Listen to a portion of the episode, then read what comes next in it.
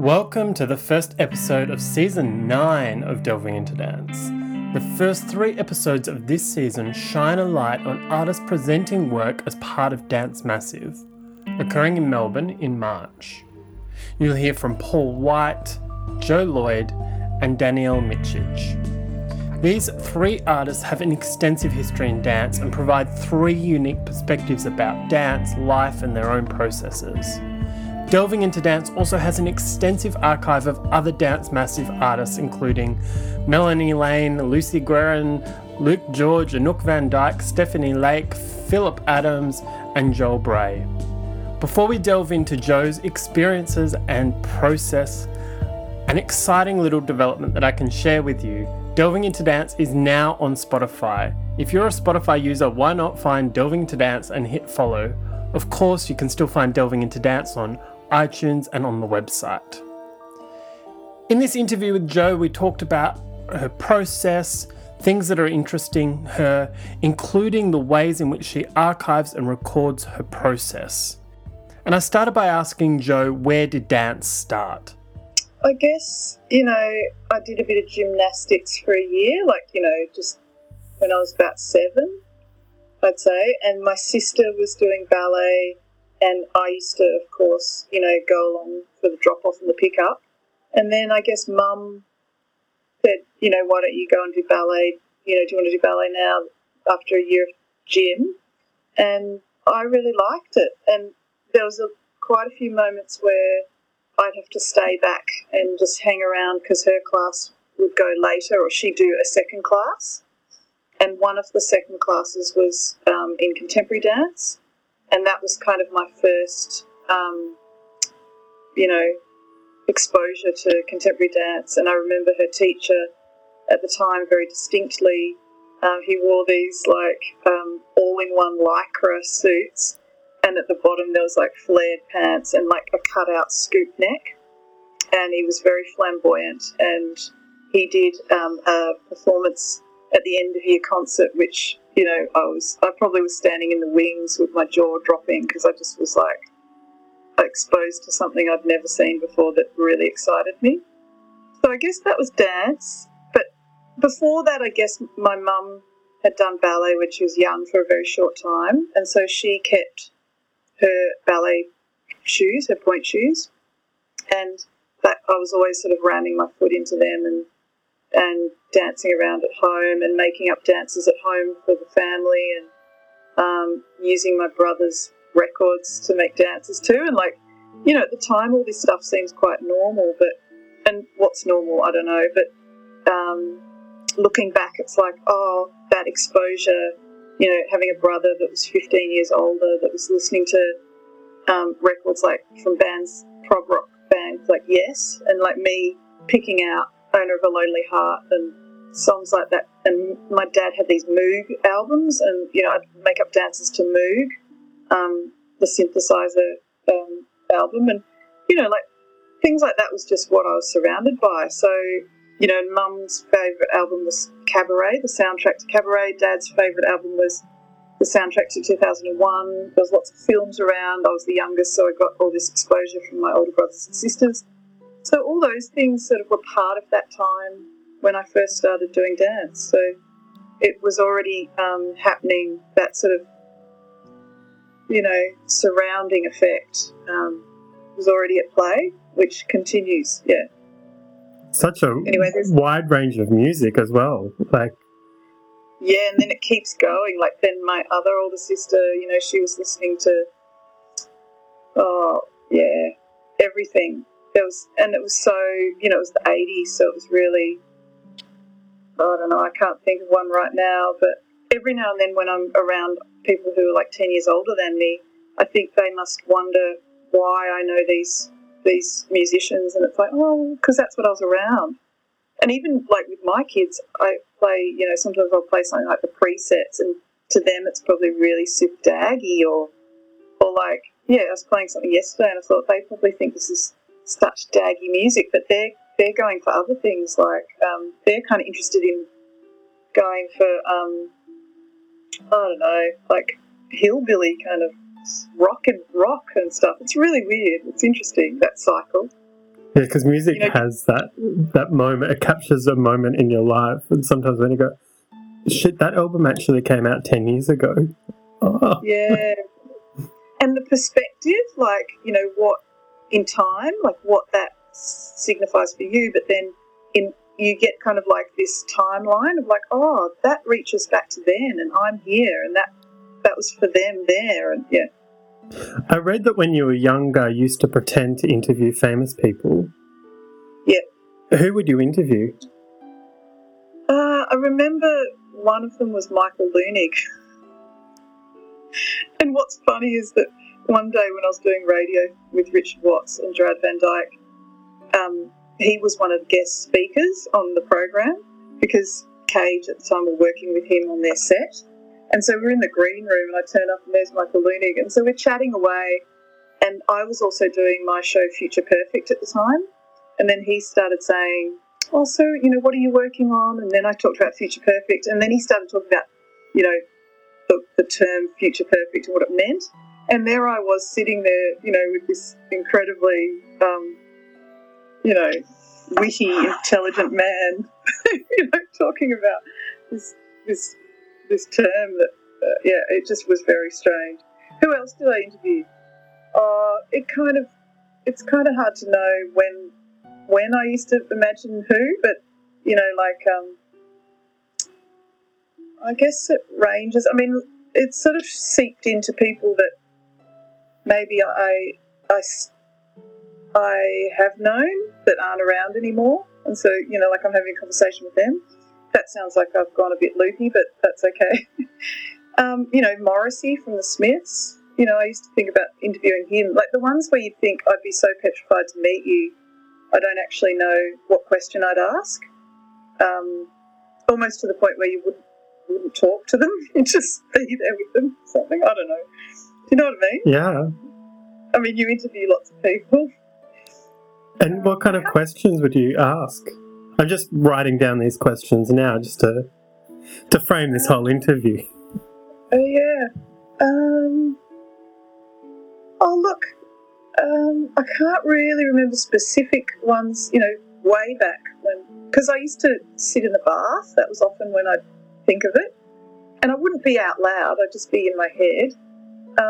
But they weren't sort of straight up kind of, oh, you know, what's your favourite colour? Or, you know, it was more asking them about their work or, yeah, the things that were sort of always curious to me about their work, you know, wanting to ask perhaps about specific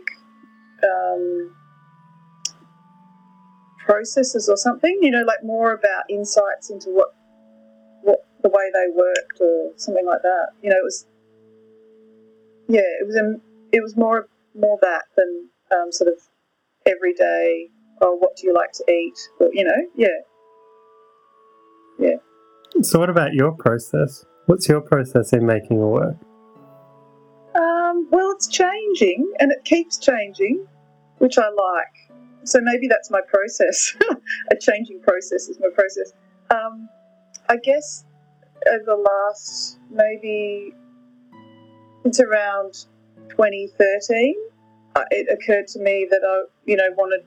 For a while, I'd been wanting to perform in a way I hadn't been performing. Like I was getting a little bit sort of complacent, or I could feel that I was going out and being in a certain mode in performance. So that triggered me, even in other people's work, you know, trying to sort of subtly be aware and shift the way I was performing or how I was performing, which then I guess, you know, backtracks to what you're performing and how you got to that point, like what process got you to that performance. But then in my own work, I guess that extended more into making the work I didn't know how to make. That was one of my sort of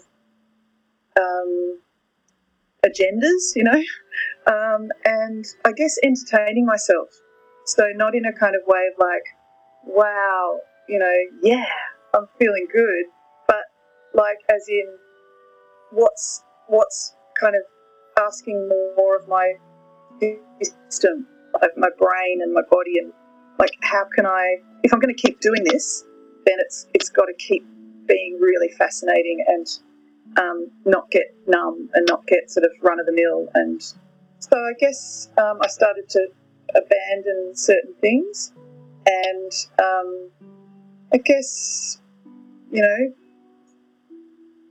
risk or experiment or just throw things up in the air a bit more, but also be quite considered about what was going on. You know, like, I think the initial process was very kind of like, what if?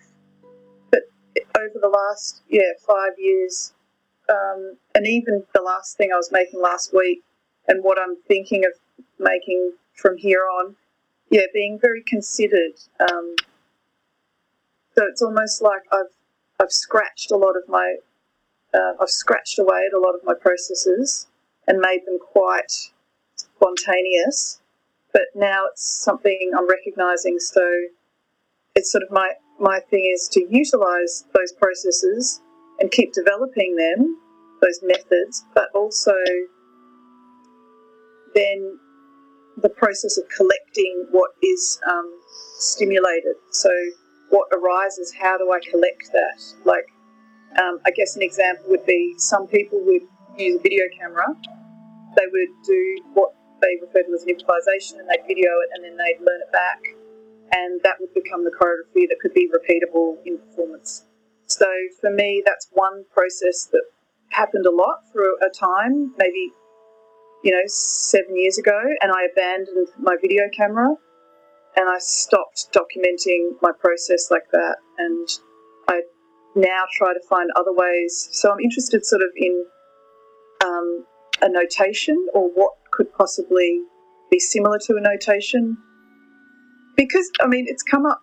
Sorry, I'm going on a bit, but it's kind of the most complex question. I guess it's come up a bit because also if you have works that you want to revisit, say if they get performed again and again, often video is the go-to. So you go back and you learn off video and you're like, it's right arm, left arm. But for me, that doesn't service what I've been making, because the work I'm making doesn't operate like that. So, and it's not that I have any judgment on that process. It's just not for me at the moment. I'm entertaining myself. That's and others, I think, hopefully.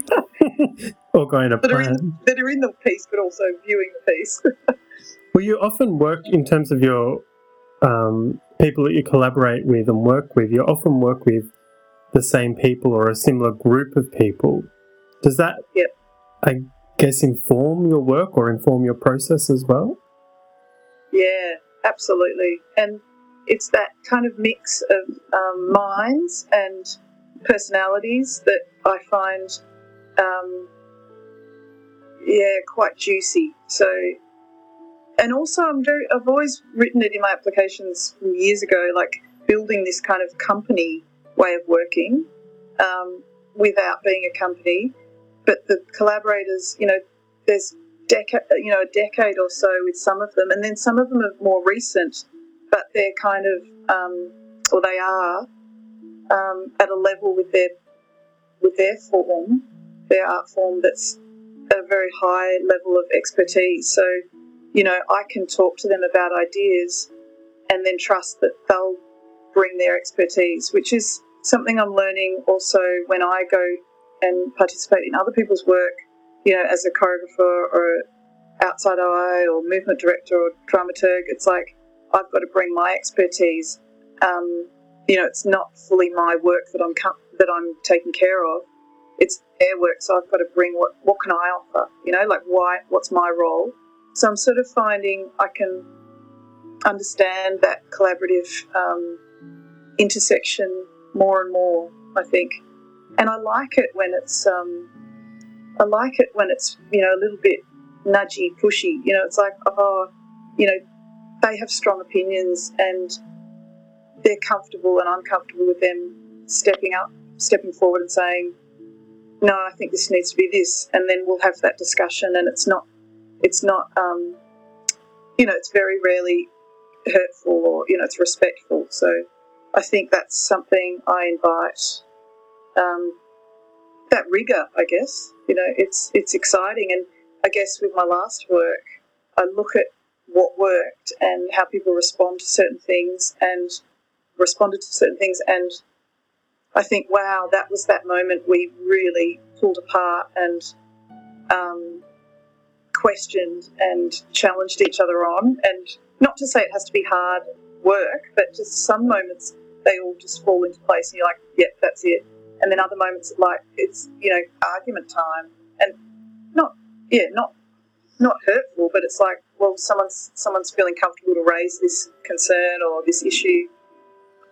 Yeah, so and there's been like troughs where things are working better, and then there's that slide of like who's coming in and out of the process because of the work, like what's right for the work, like the one that's coming up. You know, I'll even say to some of the collaborators, this is what I'm imagining this will be like. I'm not sure if this is what you're interested in being involved in at the moment. So, you know, each work has its own sort of, yeah, drive, and I try to kind of see what's right for the work.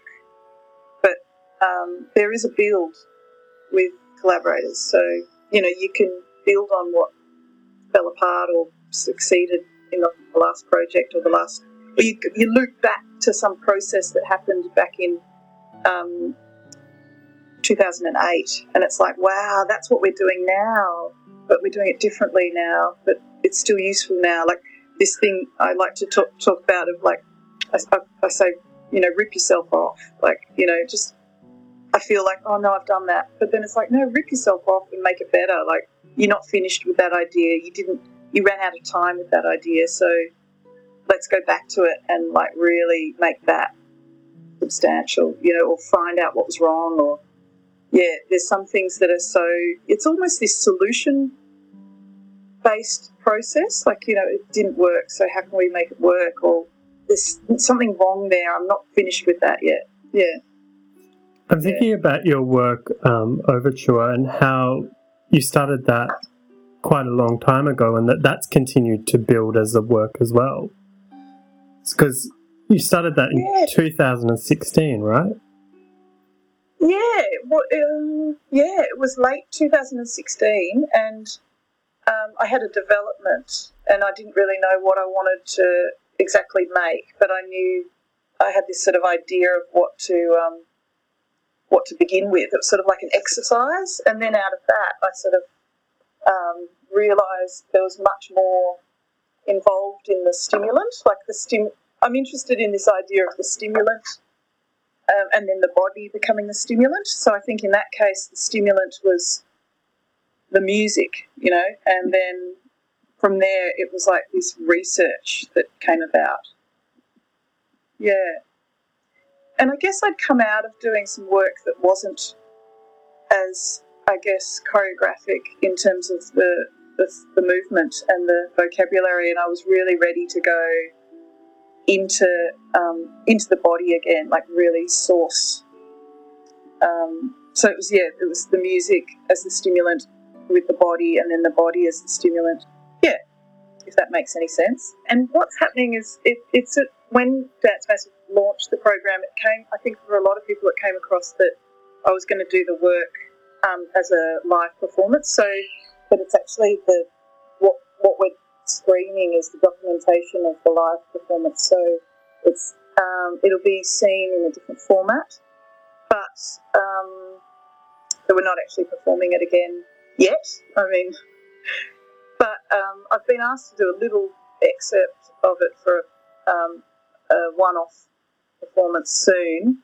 And the thing of going back to the performance, there's sections of Overture that I still have to kind of go back and almost try and notate, because there's sections where I drive it verbally, so, and without that the section will fall apart, and I even haven't sort of given that enough time. So that's one section that really will shift, and it's affected by how... It's just, I guess it's this thing that came up with my other piece, Confusion for Three, where the recent history informs the choreography. And what was interesting, say, with Confusion for Three, that's an example of this revisiting and how the work shifts, is that the version we did in Perth, which was 3 years after the very first premiere season, it was very interesting to work out how the history over that 3 years affected the work in terms of the three performers, so myself, Rebecca Jensen and Shian Law, because we'd all done Overture, so there was this really obvious, but, you know, I hadn't really thought about it yet, this really obvious dilemma of, well, if it's about the history in the body and the history of the three of us on stage, then what happens to Overture? Like, that's part of our history. Is that allowed in or is that omitted? And so we had some questions around that, and I think it was both. It definitely meant that Overture couldn't be ignored. It had to make its way in, and the way it made its way in was quite fascinating and subtle. But yeah, these new iterations are quite fascinating for me. It's kind of that thing of how do you kind of anchor the work in its origins, but let it kind of keep being rich and live. I'm very much interested in how we can be preparing for these performances but then negotiating them live so that they don't become locked in something repeatable and non-conscious, so you know, like, or less conscious or complacent, so that we're when we're in each moment, we're very much negotiating that moment. And I wonder, does your way of notating the work affect that archiving or recollection or those moments and reliving those moments? Yeah, and I won't pretend that I've worked out the notation yet. Or maybe I have, and I just have to spend some time realising that. But I'd like to have it more refined. But the language I use and the written collection of those pieces of language, I guess that's a vocabulary, and then the movements are vocabulary. So it is quite important because that is what anchors some of the choreography. I mean, I've been interested in this thing of, like, also going in the opposite direction, which is to not name some things, and that's when it gets a little bit curious, because if I'm not naming what the movement is, how do I collect it? How do I collect it other than naming it? And it's sort of like this, you know, thought bubble with nothing in it. But it's the body that has the name, or the body knows. I guess I'm interested in some ways in what the body knows that I don't understand yet. I mean, that's my most fascinating place, but how do you notate that? I don't know. And so does your body... How do you make that? Does your body remember? Is it... Yeah, that's a good one. I mean, one of the practitioners' quotes is trust that the body will remember, and I always think of that. But yeah, my body remembers, and I have this curiosity for what my body remembers that's pre this you know, life that I've known, and that's not to be esoteric. That's actually, you know, anchored in some of the incredible, fascinating research to do with trauma in the body and, you know, generational trauma, and even, you know, I wonder about the cycles beyond, you know, this life, so the future dance, or even the dance that might come after this interview with you, you know. I guess I'm interested in this thing of the body might know more than me, so to get out of the way of the body and setting up certain explorations that allow for that, but aren't just I'm just flopping around, I'm, you know, without any conscious awareness to what I'm doing. If that makes any sense. Yeah, I mean, I'm not a dancer, and it's really interesting to get people's understandings and explanations about the body and the way body, the, you know, it's such a refined instrument for you. Yeah. That the way you perceive, read, embody, think about, relive. It's just a bit different. Yeah. It's interesting because I started this book that I've been meaning to read, and I just started on the plane on the way home the other day, and the first page was really talking about stories and writing stories and telling stories. And it was quite simple, but the way it was written made my brain hurt a bit. And it was more about me straight away reading it and implementing it into what I know of, you know, moving and the body and how I work with the body. And not to sound sophisticated or, like surreal, but I mean, I'm really trying now, and I really try to articulate what it is I'm interested in, and not for the sake of sounding weird or making work that's a little bit out of the box. It's actually just I'm incredibly fascinated by pursuing these other ways of investigating what my body's doing, like, and try to be more considered, really considered about, and not even suggesting no one's done this before or that I'm the only one thinking like this. Like, absolutely not. Talking to Lee Searle the other day, we were talking about Trisha Brown, and, continually you read about people who have been banging on about this, and, watching Deborah Hay, she's on about what she's always, been fascinated by, and she's still going at it and wondering about it and practicing it and trying, and, it's just never ending. It's so funny. What is it, I guess, all those people are on a journey and you're on a journey. What is it about dance as an art form that you can explore or do that maybe you can't in other art forms or within other disciplines or spaces, I guess? Well, I'm not sure, because, I've kept pursuing this art form, and, I love many art forms. I did art when I was young, and I kind of wish I could do more of that as well. I mean, I could try, but, your time has to be devoted to something. I guess sort of from more stepping back, I guess, you were asking about what it can do that other art forms don't seem to do. Is that what you were? Yeah, I guess what dance can reveal to the world, yeah, or to people that maybe it's not even other art forms, but that it is maybe unique to dance. Yeah. I guess, you are your work, even if you hand it over to other bodies to perform your work. You are your work. I remember hearing Philip Adams saying, apparently, that, your work should reek of you. And the other day someone saw this solo I'd made on a dancer in Dance North, and it was Andrew Treloar, who, I've worked with a lot on design lately, and he said, I could see Rebecca Jensen in there, I could see Shian Law, I could see Deanne Butterworth and you in there, I could see all of them in that solo. And it was this one dancer who's only just worked with me over the last 2 weeks.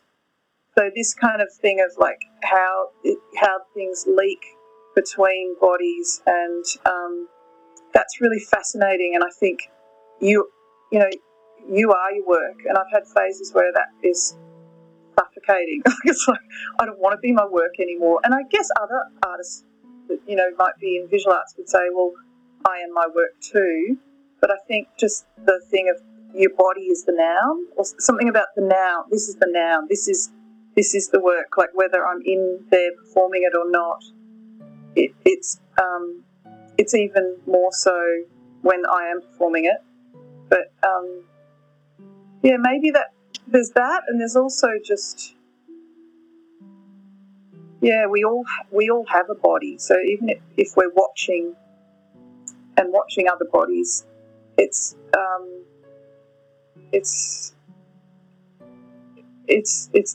where you're viewing it from. So you're viewing it from your experience of being a body as well. So whatever range of experience you have and you bring to it, you're watching another body, and that's probably what I would bring it down to. Dance is the body, so it's not separated from, it's not an extension of, it is the substance, it is the stimulant, it is the pill. I don't know. It's a big question, but I think it's really interesting. And people come from it from very different perspectives, I guess, based on their interest in dance or their interest in movement or the body. Or... Yeah, exactly. And, you know, people often people often talk about, you know, the audience or the viewer, they bring their own cinema, or they what window are they looking through, or what do they bring their perspective to the performance. And, you know, somebody asked me about context and how that affects the work that I make. And, you know, I started like typing away my answer, you know, this and that and the other. And then halfway through like the first or second sentence, I just stopped and almost deleted it and started again, because it was like, well, the context is heavily informed. You know, the context is the audience. You know, the viewer is the context in a lot of ways. A good percent of the performance shifts because of them, and that's not going to be... That's such a wonderful unknown. And in different performance setups, of course, that is even more variable. So that happened to me recently with a work at ACCA. You know, like the audience became a huge part of the context and part of the choreography, because they basically, you could put it down to, they were, you know, someone would say they were in the way of the choreography. So it's like we had to negotiate them as part of the choreography. And afterwards, some people criticised the work, which I really, you know, enjoyed hearing about. And one of the things I criticised about it, I started to realise, was actually the thing that made it exceptional. You know, it was a one-off, and it wouldn't, you know, you couldn't put it on the Malthouse stage. It wouldn't have happened. It wouldn't have happened any other way, anywhere else. And it was because the context was full of lots of variables, and that was amazing. Like, and there were solutions being made during the performance constantly. You know, it was quite rare and exciting. And whether it was a train wreck or not, you know, maybe more train wrecks are good. I don't know. Like, I'm kind of interested in them. It was, maybe it was a disaster. Yeah, that's the other thing lately. I've been starting to kind of notice my comfortability or uncomfortability with what I'm making. Like, I'm looking at it thinking, I don't even know if I like it. It's like you put on a top and you think, I don't even know if I like this top, but, you know, someone's got to do it, or I might just wear it anyway, you know, like, like someone will give you a present and they'll give you this T-shirt and you think, I would never buy that. But then eventually you find yourself wearing it and you think, actually, you know, this isn't bad. Or it's uncomfortable, and that might be something that's kind of keeping me alive, like keeping me fresh, because I'm uncomfortable, I'm more aware. You know, I'm not comfortable, I'm not complacent and numb. Yeah. Well, you can see in some people's careers they get to a point where they maybe end up producing similar styles of work for whatever reason, and then all of a sudden there's a work that's completely different and it catches you again, because it's kind of breaks that mould, I guess. Mm. So if you... Yeah. No, it's quite interesting. It's more of a comment than an observation.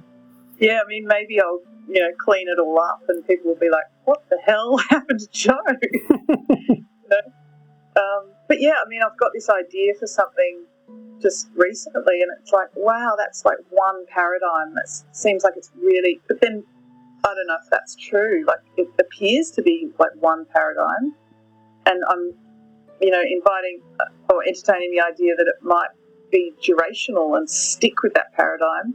But then maybe the variables are very subtle and, or not so subtle for some, but, you know, in some ways that would be, if I can step back and try to look at the sort of latest things I've been putting out to people, it's like that would be a shift. So I don't know, maybe Or maybe, you know, to me it feels like a shift, but maybe on the outside it'll be like, oh, that's just the same. I don't know. And you can, you know, you can put sugar on top and people get swayed, you know, like I sometimes, I mean, I don't deliberately do that, but I think recently with Overture, lots of people responded really well to it, and I don't really know that I was doing that much different. Like I sort of think about, I think maybe the aesthetic choices and the music really framed it a certain way that allowed people to see it, see the material, the physical material differently. And then you just think, well, actually, maybe it's just about timing, that people were ready to see a show like that. And if it had happened 2 years ago or in 2 years, that the work would have, you know, people wouldn't have been that drawn to it. So, I mean, before it premiered, I did think this might be too surreal. They might not be able to latch onto this. They might, but I was surprised so many people found a way with it that was really positive. So you just don't know. So what's it's about time? It's about timing, I think, really. So talking about timing, what's on for the rest of the year? Oh, okay. Practical question. This is nice. My brain hurts. I need another coffee. What's on for the rest of the year? I've got quite a few things, which is good. They're juicy. So there'll be Dance Massive, which I'm excited by because it will be a different format for the work. And I've had a few people go, oh, it's not the live, you know, and they've been really sad. But it came about because I wanted people to see the work, and I wanted to do a movie night for the people that missed out in Melbourne, because there was quite a few people that suddenly on the last show were like, I can't get in, I can't see it, I missed it. And then also the performers, I wanted them to see the documentation because it was beautiful. Like James Wright used cameras that are mostly used for big screens, like they're not used to just be looked at on a little screen. So I was like, let's project it, let's see it in its glory, because the quality is beautiful and the edit is lovely. Like he did a great job. We worked on it together, but mainly it was his work. And so then I just was like, I'll have a movie night. And then Michaela Coventry, I've been working with as a producer, she said, oh, why don't you do it like during Dance Massive as a one-off movie night? And, you know, you could do it here or there. And then I checked in with the Arts House, you know, I said, look, I want to do this. And they were like, oh, look, we'll have it, you know, upstairs. Would you like to do it up there? And we'll do it 2 screenings a night, 6 nights. And I was like, hang on. You know, it's not meant to be like a huge thing. So I had to like just rein it in a bit. But yeah, that'll be next. And I'm excited by that because, like, yeah, you could watch it at home on your laptop if I gave you the link, but also let's sit down and have popcorn and I'll tell you about it. Like I'm even contemplating like narrating through one of the screenings, but that might be really annoying. But I do also think that could be really fascinating because I'd be able to talk a lot about the work as it's being shown, and we'll be able to drink champagne and have fantails. And I mean, I'm really looking forward to it because it's a different mode of coming together. It's not like sit there in an audience and then leave. It's a different. It's something that hasn't happened in Dance Massive, so that's a positive, isn't it? Like I just feel like because people are a bit cautious, like oh, but then people will think that you're trying to sell that as the work, and don't you want the work to be performed again? And yeah, there's that caution, but it's also like well. It's also great just that people are going to see it again, you know. It's great. So that's that. And then I do this thing called Garden Dance at the Botanic Gardens, and that's with a large group, similar group to the group that did Cut Out at ACCA. And then I guess I go on to continue working on a piece which I'm calling Circus Family, which is a little bit unknown, but I feel like I've been making it already. But I think throughout the year there's this idea of doing these one-off events in various locations, and I guess I'm naming them Live Junk because last year I did a piece called Live Junk in a program that Shelley Lassica invited me to be part of, and she basically said, you know, within one afternoon there's all different artists presenting their work and you have between 4 and 5, so it's up to you, it might be something you're working on. Or, and it was just after Overture, and I had to kind of work out what I was going to do, and I ended up doing this piece that I refer to as live junk, and I feel like I want to take live junk forward with other people, and I guess that's the one paradigm that I'm starting to mull over. So I sort of think, is it sooner rather than later? Like someone's like, oh, do it in Dance Massive, and it's like, no, I don't need to, you know, that's like well full, that's overflowing. You know, maybe I can get it together before Dance Massive, maybe it's after Dance Massive. So, you know, maybe I try to do one in Sydney, you know, so these sort of live junk events, and I kind of want to augment where they happen, that we're not always going to the same place that we know, that maybe we have to kind of go, oh, where is that? Or, you know, I've never seen any dance there before, and that they're just one-offs and that they don't involve an exchange of money, and they might be disasters or they might be the best thing that happened this year. You know, like live jump was one of my favourite things last year, and it was really precarious. You know, 5 minutes before I asked one of the dancers I'd been working with on something else, I said, oh, what shoes have you got on? And they said, oh, these. And I said, what underpants are you wearing? And they said, oh, these. And I said, do you want to do this dance? And they said, yeah.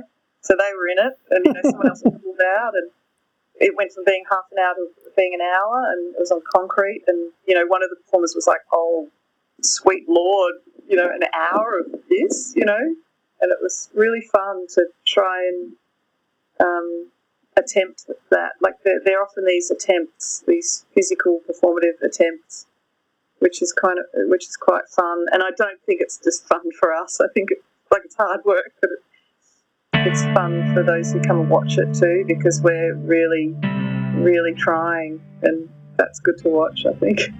Yeah. Well, someone said it was unforgiving. Someone was like, oh, your work is unforgiving. And I was like, for me or for you watching? And she was like, both. I was like, oh, I hope that's a good thing. I think that could be a compliment. Could be. Could be read in different ways. Yeah. Well, thank you so much for taking time out of your morning to talk about all things. You. Thanks for listening. As always, you can find a list of episode notes at delvingintodance.com. You can find Delving Into Dance on Twitter, Facebook, iTunes, and now Spotify. Delving Into Dance is currently unfunded, and without your donations, we will not be able to continue. So please, if you like this project, if you like the interviews, if you want to support dance and independent dance artists in getting their work out there, please consider leaving a contribution online. Arts journalism now is more important than ever, giving a profile to those that make our lives that little bit richer. So your contributions are really, really welcome. You can find Delving Into Dance's extensive archive of over 44 episodes, including with the likes of Meryl Tankard, Raphael Bonicella, Judith Mackrell, and many, many more. Until next time, take care.